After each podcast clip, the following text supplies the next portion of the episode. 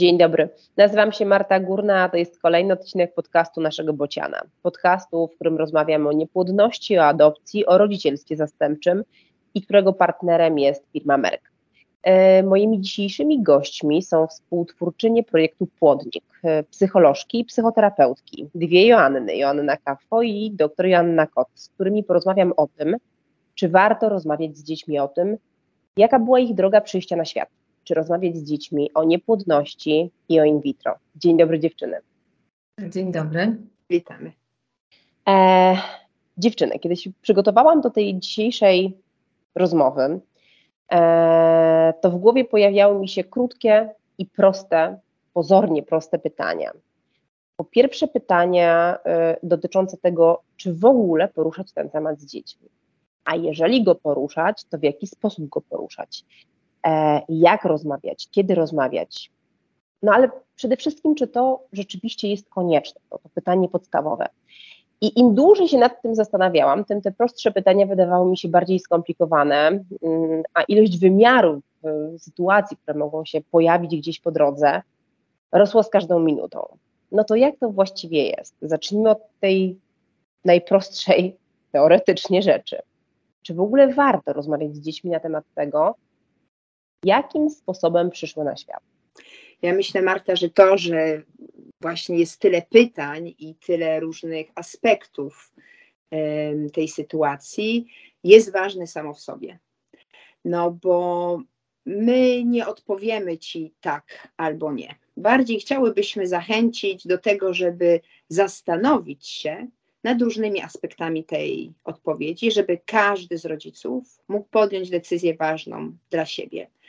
No bo tak sobie myślę, że o wiele łatwiej jest posłuchać podcastu, przeczytać artykułu i zdać się na opinię jakiejś tam pani, księdza, specjalisty czy kogokolwiek innego ważnego dla nas, niż opowiedzieć własną historię i przyjrzeć się temu, co mamy w sercu i w duszy, tak? Co jest naszym systemem wartości e, i co jest dla nas ważne. Spotykamy się właśnie e, dzisiaj wokół tego tematu, dlatego że e, to, co jest dostępne w badaniach psychologicznych, w rekomendacjach społecznych, w zaleceniach, e, w tym temacie nie wystarcza ostatecznie rodzicom, żeby na głębszym poziomie podjąć swoją osobistą decyzję w tej sprawie i wziąć za nią do końca odpowiedzialność. I okazuje się, że ta właśnie warstwa psychologiczna, warstwa społeczna, doniesienia naukowe są bardzo ważnym elementem i w jakiś sposób też porządkują rodzicom pewne sprawy, ich stanowisko wokół tej kwestii, ale faktycznie nie domykają tego tematu tak do końca w nich samych.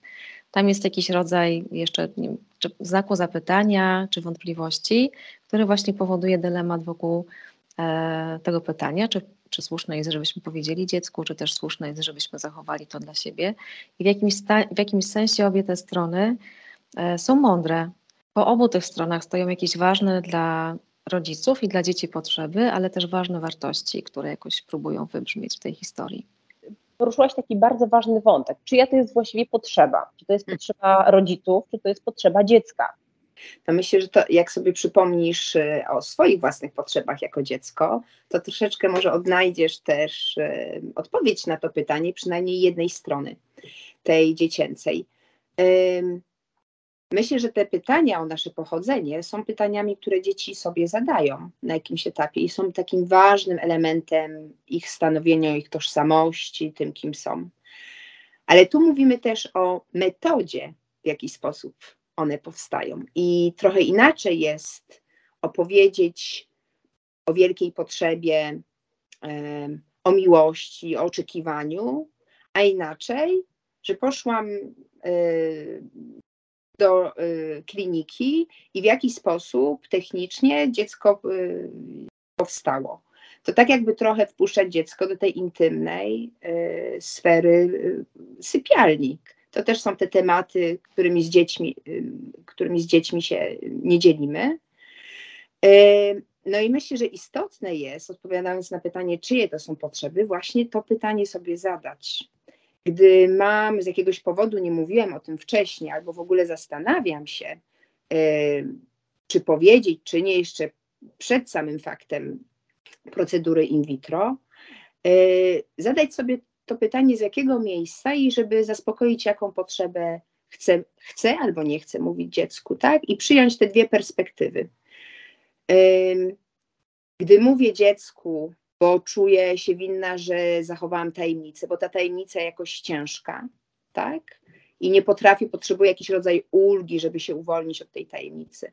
Gdy mówię dziecku, bo potrzebuję w jakiś sposób, no nie wiem, uznania moich wysiłków, tej długiej drogi starań o dziecko, to jest całkiem inaczej niż mówię to dziecku, bo uważam, że na przykład dostęp do prawdy, coś ideologicznego jest czymś, co należy się każdemu człowiekowi, albo gdy mówię dziecku, bo chcę być z nim w głębokiej relacji, uważam, że jest to jego potrzeba, tak? Wiedzieć, jakie są początki jego życia.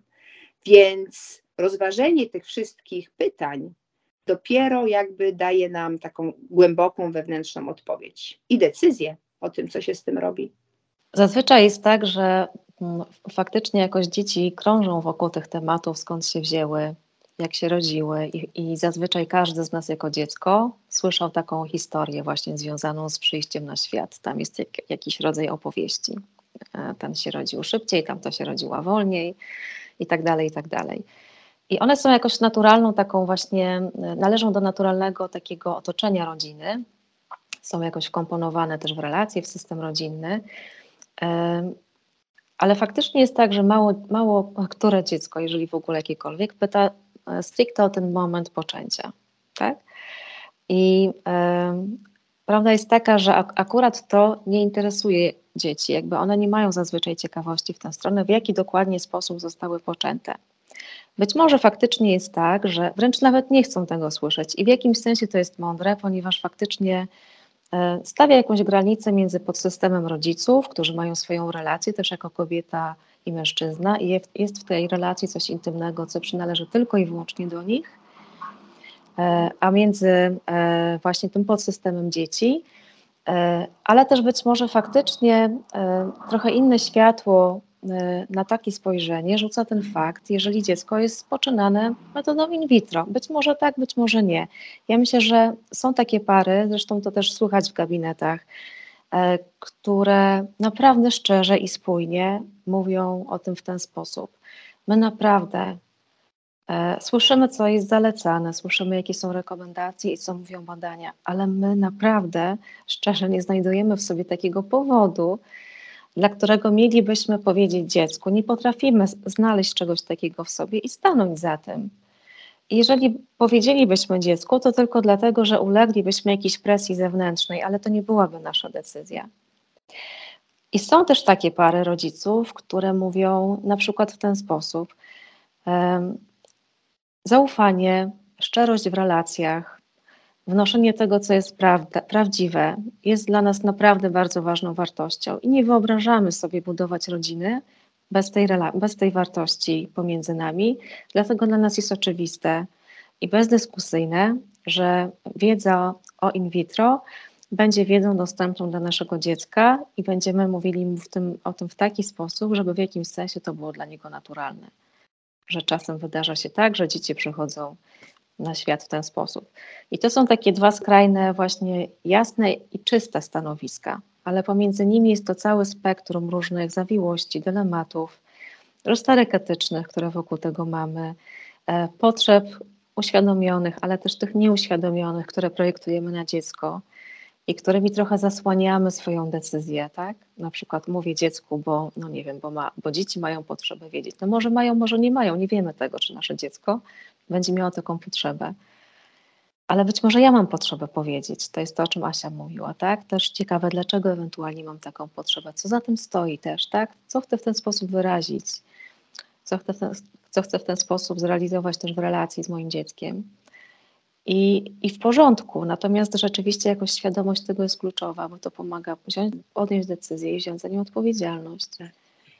I warto jest nie stracić z oczu tego, żeby to nie uczyniło się takim, wiesz, czymś ideologicznym, że dla tej prawdy, wiesz, że to jest jakoś taka wartość w świecie, ja trochę nie biorę pod uwagę tego dziecka. Hmm? I jesteśmy przekonane, i badania też to pokazują, że jak jest taka bezpieczna e, relacja z rodzicem, e, że jeśli jest nawiązana ta więź, to jakkolwiek się wydarzy, jakakolwiek będzie decyzja rodzica, czy powiedzieć, czy nie powiedzieć, też w którym momencie, jeśli na samym początku podjął inną decyzję i zmienił zdanie, e, to że ta relacja będzie w stanie to po, po, objąć jakoś, wiesz, pomieścić. I że to nie będzie łatwy moment, e, ale że to jest częścią tej historii, historii tej relacji. A powiedzcie mi, dziewczyny, czy to, o czym my teraz rozmawiamy, o czym dyskutujemy, jest y, uniwersalne bez względu na to, w którym miejscu, nie tylko w życiu, ale też na świecie się znajdujemy. Mm.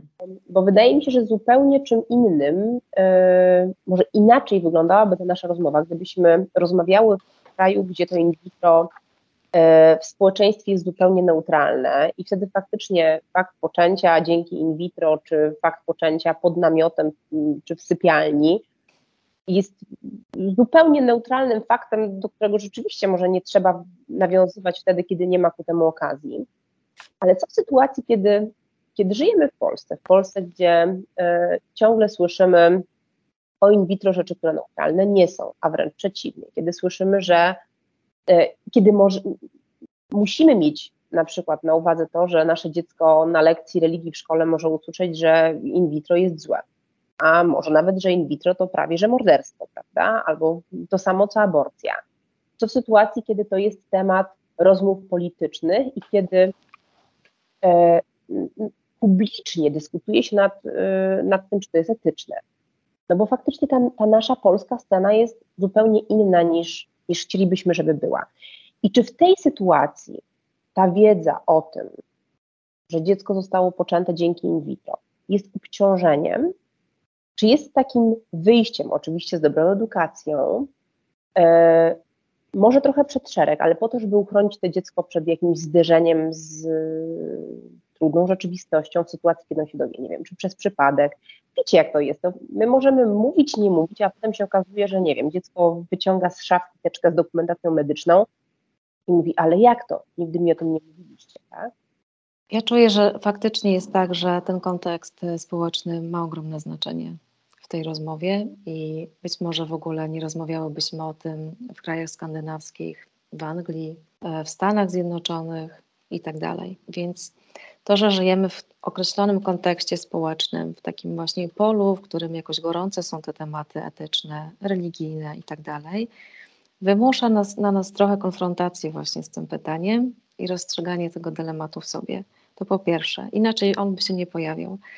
Jeżeli pytasz, czy lepiej powiedzieć dziecku właśnie po to, żeby go uchronić przed tą nieprawdziwą e, informacją na ten temat w przyszłości, e, to wiesz, ja tak zaczęłam się zastanawiać. Tak, z jednej strony tak, rozumiem to i też wolałabym e, przygotować takie okoliczności, które są bezpieczne, nad którymi e, mogę w jakiś taki dobry sposób zapanować, żeby moje dziecko usłyszało taką informację a z drugiej strony mam poczucie, że mm, prędzej czy później e, i tak wydarzy się ta sytuacja, której się obawiam. To znaczy, ono się zmierzy z jakimś krytycznym, oceniającym głosem e, społecznym, który w jakimś sensie w negatywnym świetle stawia ten sposób przejścia na świat. I że nie jestem w stanie uchronić go e, przed tym na jakimkolwiek etapie, jakby ono i tak stanie na tych progach, ponieważ żyje w tej kulturze, jest częścią tego społeczeństwa. Aczkolwiek bardzo rozumiem to, co ty mówisz, też taką potrzebę zadbania o to dziecko, żeby dowiedziało się w sposób, który jest taki, wiesz, strawny, bezpieczny, przyjazny, otwarty, w którym jest przestrzeń na reakcję tego dziecka, na pytania, które mogą się pojawić. I to na pewno jest bez dwóch zdań bardziej taka sprzyjająca okoliczność na taką informację niż piaskownica, w której czy szkoła, w której w ogóle ta wiedza może wpaść w bardzo negatywnym kontekście.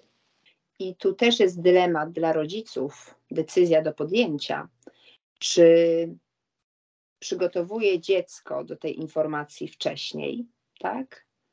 E, czy czekam, aż to dziecko wyjdzie z tym pytaniem? No bo ja rozumiem, że może znaleźć tą teczkę i bardzo często życie pokazuje, że no właśnie te informacje w ten sposób, te tajemnice się wydostają, No ale póki tego nie wie, no to to nie jest jego y, temat, tak? To jego nie dotyczy. W momencie, kiedy się dowiaduje o swoim pochodzeniu, to staje się jego historią.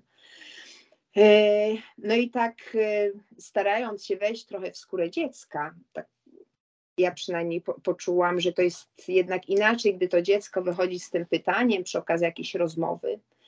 Y, mamo, skąd ja jestem na świecie, albo czy ty też miałeś e, problem z płodnością? Ten temat będzie coraz częściej się pojawiał, znaczy może nie niestety w szkołach i na lekcjach biologii, ale niepłodność dotyka coraz więcej osób, więc ten temat nie będzie znikał, tylko to pytanie będzie prawdopodobnie coraz częstsze e, i będzie miało więcej szans paść. E, no i to trochę jest inaczej, gdy to dziecko wychodzi z tym pytaniem. No i teraz, e, jeśli rodzic ma wcześniej w sobie podjętą decyzję, nie wstydzi się tego, co zrobił, tak, bo to przepracował, ma jakoś etycznie, moralnie, społecznie, religijnie, na różnych poziomach przepracowaną swoją decyzję, to on po prostu udzieli odpowiedzi. Gdy ma jakieś wahania, czuje presję innych, czuje wstyd, yy, uważa, że to jest jakoś gorsza ta metoda przyjścia na świat z różnych powodów, tak? Yy, tęskni za czymś, bo coś nie wydarzyło się poprzez yy, potrzebę medycznego wsparcia zapłodnienia, nie wydarzyło się coś w tej relacji, nie było czegoś namiętnego, ciepłego i gorącego, tylko bardziej medyczne i chłodne, i tak dalej, i tak dalej, to prawdopodobnie będzie miał trudność w udzieleniu tej odpowiedzi. To nie jest taki moment, kiedy sam powinien zastanowić się ten rodzic, czy to mama, czy to tata nad tym, żeby porozmawiać z kimś na temat tego, jaka jest jego historia, jaka jest historia poczęcia dziecka, bo, bo wiesz, mnie mm, boli dosłownie gdzieś w środku, jak mówisz o tym, że ktoś, że ktoś może się wstydzić tego, że, że jego dziecko zostało poczęte dzięki in vitro, bo, bo, bo to zupełnie się nie mieści w granicach wiem, mojej wyobraźni, że można się tego wstydzić. Mimo, może, może nie wyobraźni, bo ja wiem, że to się dzieje, tak? szczególnie właśnie w tym naszym trudnym społeczeństwie. Natomiast nie ma na to we mnie zgody zupełnie. Mhm. Tak. No dobrze, to w takim razie, bo mówisz, że, że możemy rozmawiać wcześniej, a możemy rozmawiać wtedy, kiedy, kiedy to dziecko wy, wyciągnie tą teczkę z tej, z tej szafki, albo kiedy samo zada, zada pytanie. Mhm. A, a co byście powiedziały o takim życiu w wiedzy? Nie, nie o tym, żeby to był moment, kiedy my usiądziemy i powiemy, no to teraz porozmawiajmy, tylko o tym, żeby spróbować yy, tak kierować tą relacją z dzieckiem i tak kierować tymi rozmowami, żeby ono wyrastało w świadomości tego, że gdzieś tam jest ta historia niepłodności, że gdzieś tam jest ta historia tego ogromnego pragnienia, tego, żeby to dziecko przyszło na świat. O tym, w jaki sposób o tym rozmawiać, za chwilę, za chwilę też pogadamy. Czy, czy to jest jedna z dróg, żeby, żeby nie szukać momentu, tylko żeby tylko żeby to się działo gdzieś naturalnie od zawsze. To ja mam tylko refleksję, czy to jest potrzeba i historia o Twojej niepłodności, rodzica niepłodności, czy historia o tym, jak dziecko dołączyło do rodziny. No nie, bo to jednak, jednak zmienia. No właśnie, to w takim razie w jaki sposób rozmawiać, jakich używać słów, na co zwracać uwagę, podczas tych rozmów, żeby właśnie zadawać przede wszystkim o potrzeby dziecka, albo ewentualnie wyłapać te momenty, kiedy te potrzeby są naszymi potrzebami, a nie potrzebami naszych dzieci. Takim naturalnym momentem, jeżeli właśnie mm, jakoś czujemy, że jest nam blisko e, do tej naturalnej e, właśnie opcji wprowadzania tej wiedzy w świat dziecka. Jest, są faktycznie te rozwojowe momenty, kiedy e, kilkulatek przychodzi i zaczyna dopytywać: Mamo, tato, skąd się biorą dzieci, e, a skąd ja się wzięłam czy wziąłem. I to są takie naturalne sytuacje, które bardzo fajnie w ogóle otwierają ten temat i są okazją dla rodziców, którzy czują, że chcą mówić dziecku, E, właśnie do tego, żeby wprowadzić je jakoś w, w, to doświadczenie e, jego przyjścia na świat, oczywiście w bardzo ogólny sposób na początek.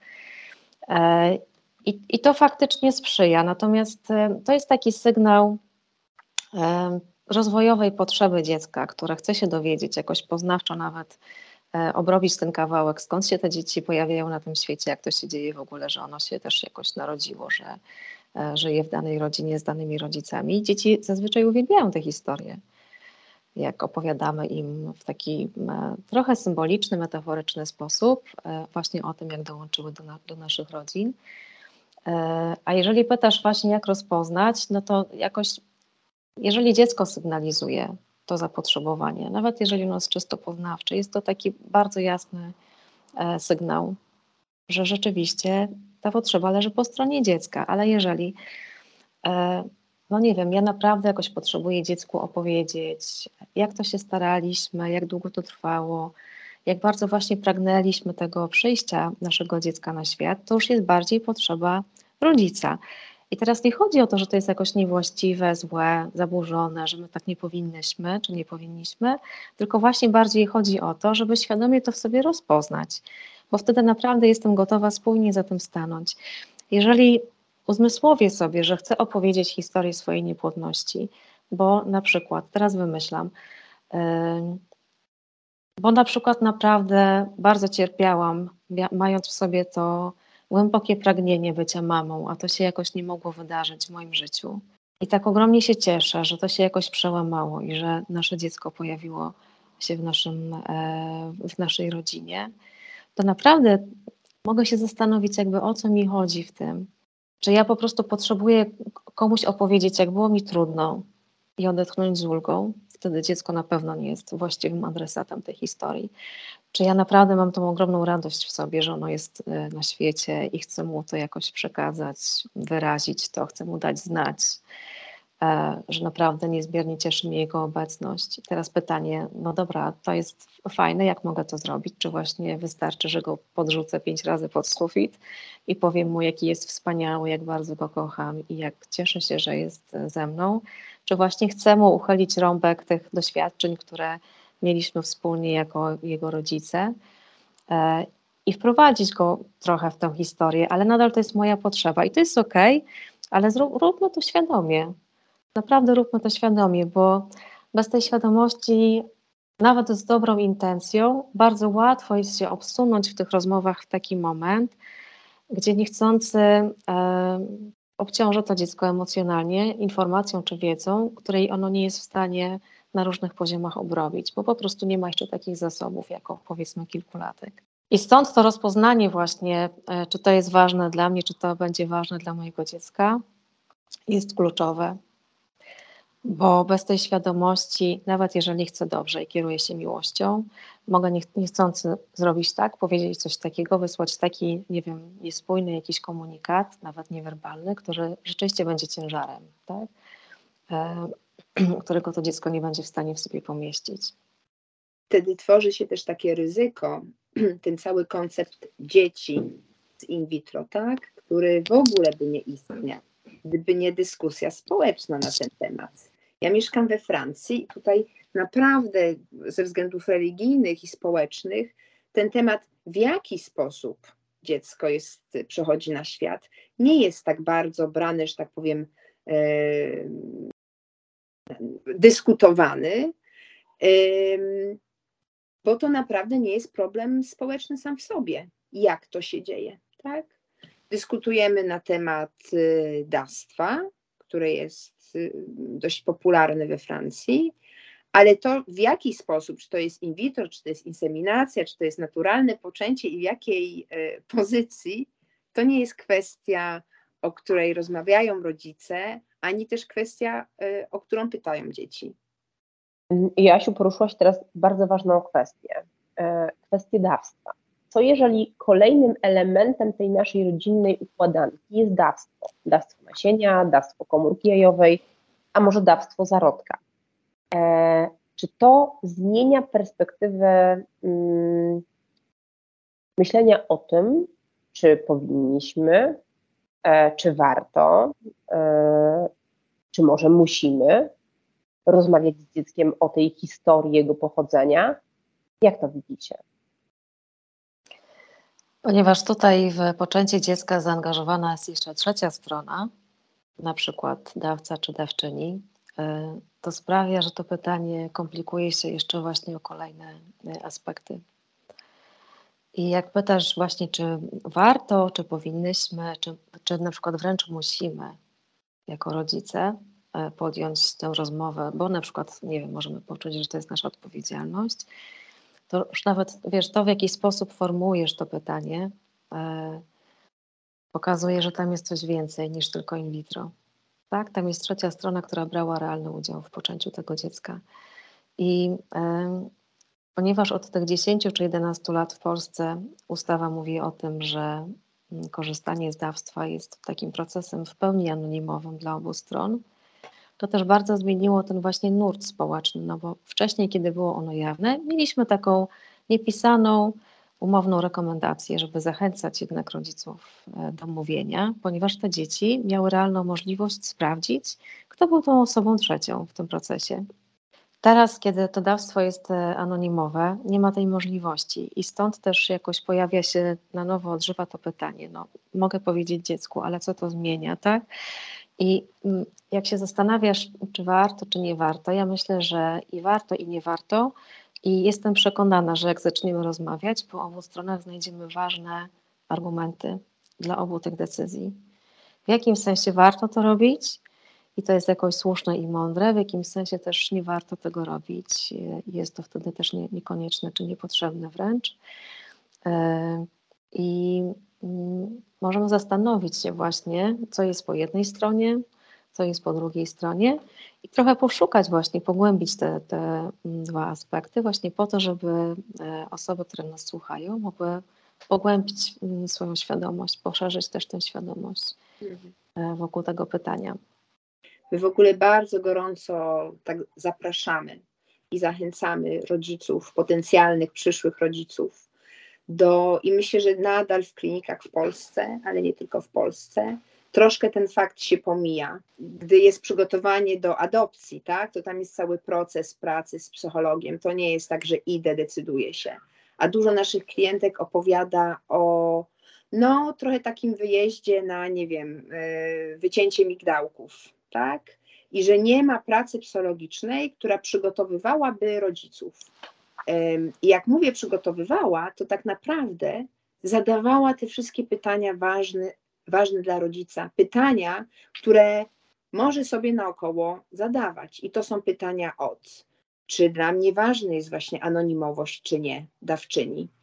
E, jeśli tak, to wybór klinik w takich krajach, w których mam możliwość e, dostępu do danych, i tutaj też dane są najróżniejsze od nagranego głosu dawczyni, listu do tego dziecka, czy po prostu dostępu dla dziecka tam w wieku, nie wiem, 18 lat do, do danych e, dawcy czy dawczyni rozważenie tych wszystkich y, pytań, jaką rolę dla mnie ma dawczyni czy dawca w naszym układzie rodzinnym, jaką rolę ja osobiście chcę mu nadać, jaką rolę nadaje mój małżonek, tak?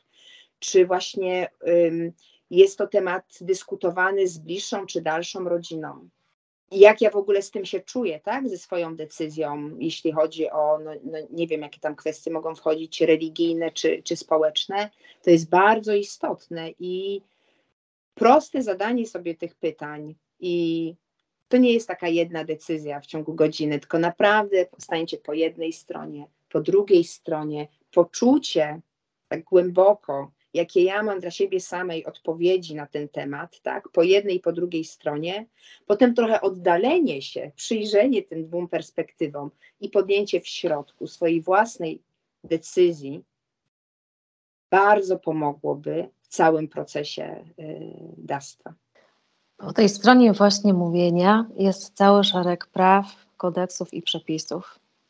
Nawet Międzynarodowa Konwencja Praw Człowieka, która mówi o tym, że mamy prawo dowiedz o swoich korzeniach, o swoim pochodzeniu. I faktycznie, y, tak jak my w ogóle y, szukałyśmy trochę takich treści właśnie wokół tego mówienia czy nie mówienia, to naprawdę znalazłyśmy wiele takich obiektywnych argumentów, właśnie w postaci konkretnych przepisów, konkretnych kodeksów, które bardzo wyraźnie zaznaczają, że każdy człowiek ma prawo do tej wiedzy o tym, skąd pochodzi, jakie są jego korzenie, jaka jest jego tożsamość, taka ta, ta bazowa. Jednocześnie udało nam się znaleźć też dużo takich obiektywnych argumentów, które mm, stoją też na straży tego niemówienia. i po tej drugiej stronie też jest jakaś mądrość. I teraz często na przykład rodzice, przyszli rodzice, czy już rodzice właśnie dzieci poczętych dzięki dawstwu, bardzo proszą o taką jednoznaczną, rozstrzygającą odpowiedź. Są tak już po, poplątani w tym dylemacie, tacy zagubieni, e, już widzą tak wiele, e, a jednocześnie tak niewiele się z tego ostatecznie wyłania, że naprawdę potrzebują jakiegoś uporządkowania tego i przychodzą i pytają, proszę mi powiedzieć, ale co jest lepsze dla dziecka, co mówią badania, jak to wygląda później tam za 10 lat po czasie. Bardzo potrzebujemy takich klarownych wytycznych. I teraz z jednej strony my to rozumiemy właśnie, e, bo to faktycznie coś porządkuje i, i wprowadza jakiś rodzaj jasności, a z drugiej strony e, zadajemy tym rodzicom takie pytanie: OK, jeżeli Państwo powiecie dziecku o tym, że korzystaliście właśnie z dawcy, dawczyni i tak dalej,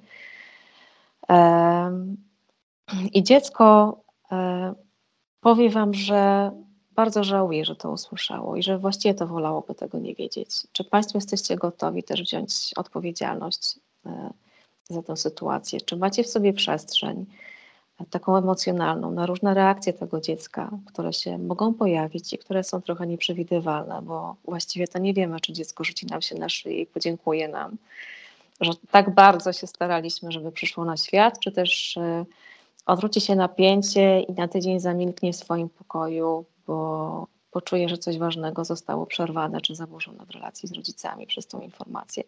Nie mamy kompletnie kontroli nad tym, jak zareaguje nasze dziecko, więc pytanie, czy jeżeli podejmuje tę decyzję, ja uważam, że ktoś, jeżeli tak ktoś czuje, to, to super. Jeżeli czuje inaczej, to też jest ok, ale jeżeli podejmuje tę decyzję o powiedzeniu dziecka, czy mam sobie właśnie gotowość na różne reakcje, które się pojawią, na to, że, że ta sprawa będzie się procesowała trochę w tej relacji między nami przez jakiś czas, że to nie będzie kwestia tego, że usiądziemy raz, pogadamy o tym i temat jest załatwiony, bo jest jawny. Tylko czy mam gotowość na to, że to będzie obecne między nami bardzo intensywnie, prawdopodobnie przez dłuższy czas, ale docelowo tak naprawdę ta informacja już będzie w tej relacji w tle przez całe nasze wspólne życie. Czy e, rozumiem głębokie swoje osobiste powody i motywy, dla których podjęłam tę decyzję o powiedzeniu i czy jestem gotowa też jakoś stanąć za nimi, powiedzieć dziecku, wyjaśnić, dlaczego podjęłam taką decyzję, nawet jeżeli ono wolałoby, żebym zachowała się inaczej. Czy mam świadomość tych wszystkich rzeczy? Jeżeli tak i naprawdę czuję, że chcę to powiedzieć, ja uważam, że naprawdę to jest wtedy właściwe. Wiesz, bo też czasami rodzice mówią tak, no, tak chcemy powiedzieć właśnie, czy w ogóle to nie chcemy, ale czujemy, że nie możemy tak okłamywać tego dziecka, tak, mm, że nie możemy tworzyć takiej tajemnicy wokół tego, takiego tabu, otaczać takim tabu tego tematu. Ale zasadniczo no, nie czujemy, że jakoś jesteśmy bardzo po tej stronie, żeby mówić, tak? I zazwyczaj faktycznie, jak się pyta rodziców, nawet tak na pierwszy rzut oka, do której strony jest Państwu bliżej na ten moment, tylko na ten moment, to zazwyczaj oni mają jakieś takie preferencje, w którą stronę ściąga ich bardziej, w którą stronę ściąga ich mniej. I e, jeżeli mają potrzebę powiedzieć, bo chcą jakoś, e, wiesz, uwolnić się z tego napięcia e, emocjonalnego, no to to nie jest trochę o tym dziecku, o tej relacji, tak? Nawet no to nie jest o tej sytuacji zupełnie. Więc jakby mówienie, a mówienie to są kompletnie dwie różne rzeczy. Ja myślę, że nawet nie chodzi o to, czy mówić, czy nie mówić, tylko żeby rzeczywiście mieć świadomość, dlaczego mówimy i mieć świadomość, dlaczego decydujemy się ewentualnie nie mówić i czy też jesteśmy gotowi na ryzyko, które stoi po tej drugiej stronie. Ale czy to, Asiu, nie jest tak, że my yy, tą myśl o tym, że, że podejmujemy decyzję, yy, która będzie miała wpływ na, na nasze życie i będzie istotna, długa, może zawsze w naszej relacji z dzieckiem, bo jest jakimś elementem no, nierozłącznym tej układanki, że my tak naprawdę, może decyzję, może tą świadomość powinniśmy mieć, podejmując decyzję o tym, że korzystamy z darstwa, mm.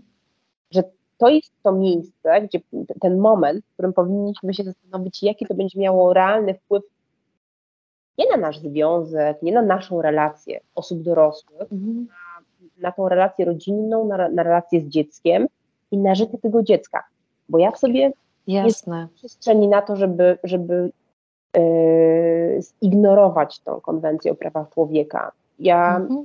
ja w sobie nie znajduję przestrzeni na to, żeby podważyć to prawo do tego, że, że człowiek ma prawo do znania swojej tożsamości, swoich korzeni. Pojawiają takie, takie życiowe, prostsze do zrozumienia może i do e, przepracowania aspekty typu, nie wiem, historia medyczna y, rodziny.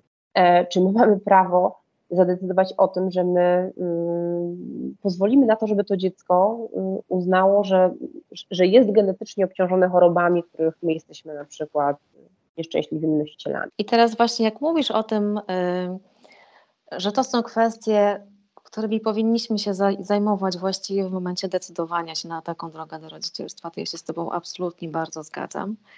I uważam, że to jest fantastyczne, że ta konsultacja psychologiczna jest już teraz ustawowo obowiązkowym elementem tego procesu. Tak jak kilka lat temu była tylko rekomendacją, ustawodawcy teraz jest obowiązkową częścią e, jakby całości. Bez takiej konsultacji i kwalifikacji psychologicznej e, przychodnia czy klinika nie ma prawa jakby dokonać transferu czy inseminacji. I to jest świetne, bo to rzeczywiście jakoś daje rodzicom y, przyszłym szansę na to, żeby zatrzymali się i właśnie rozważyli te wszystkie kwestie, o których ty mówisz. I y, ponieważ żyjemy w Polsce, w której to dawstwo jest jednak anonimowe, to faktycznie, jak się zastanawiam nad tym, czy chcę powiedzieć dziecku i dochodzę do wniosku, że tak, to też muszę wziąć pod uwagę właśnie to, że pomimo tego, że mu ujawnię tą tajemnicę, no i tak nie dotrze do tego genetycznego pochodzenia dotrze po 18 roku życia, jeżeli zechce, do tych podstawowych informacji, o których tutaj mówimy w kontekście zdrowia, tak? Wywiadu lekarskiego dawcy, dawczyni i tak dalej, czy wyników badań, ale faktycznie jakoś ta wiedza o korzeniach jest na ten moment i tak niedostępna.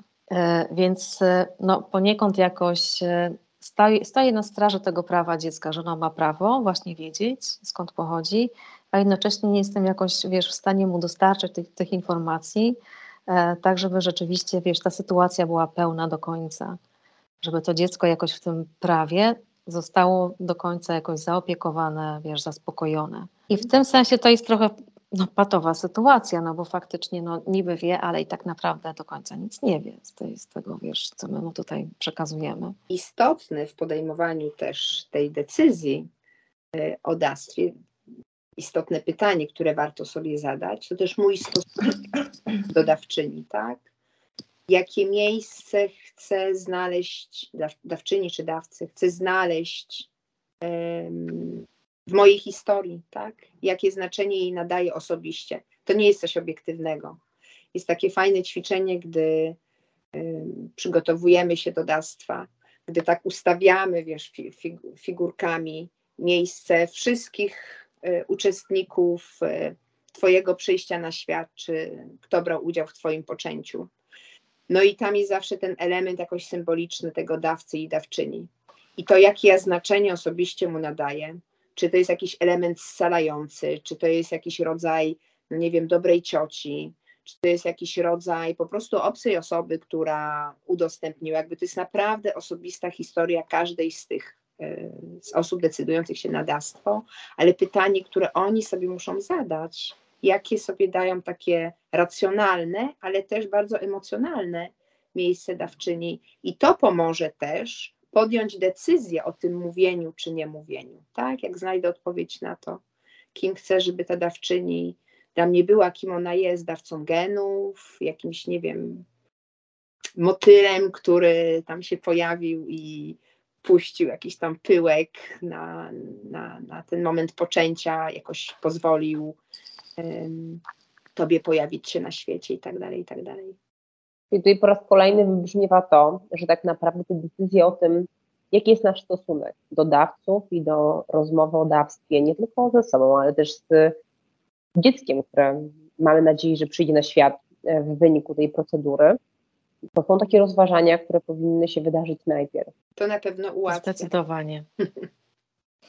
Ja Zdecydowanie e, tak. Częścią tej decyzji, że e, chcemy podjąć taką drogę do rodzicielstwa, jest również świadomość faktu, że za x czasu musimy zdecydować również, co zrobimy z tą wiedzą wobec dziecka. I być może na ten moment nie musimy tego rozstrzygać tak ostatecznie, na tak lub na nie, ale sama świadomość, że za kilka, nie wiem, kilka lat czy kilkanaście, wszystko jedno, będziemy musieli stanąć w tym miejscu dokładnie raz jeszcze i zadecydować o tym kolejnym aspekcie. Jest nieodłączną częścią tej decyzji, czy w ogóle w to wchodzimy, czy nie.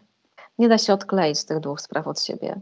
Więc jeżeli decydujemy się podjąć próbę z komórkami dawcy, dawczyni czy z zarodkiem od innej pary, to musimy przynajmniej wpuścić, wiesz, na moment do siebie też ten kawałek tej drogi, że za jakiś czas będziemy musieli podjąć ostateczną decyzję, co robimy z tą wiedzą wobec naszego dziecka.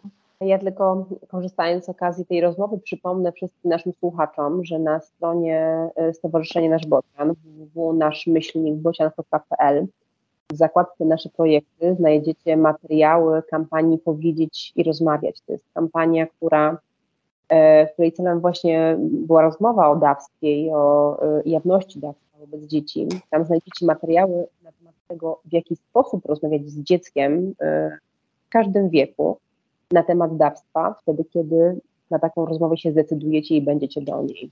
Mhm, tak. Są super te materiały, ja je przeglądałam i naprawdę bardzo polecamy, żeby przeczytać. One są też dostosowane do różnego wieku, to trzeba wziąć pod uwagę.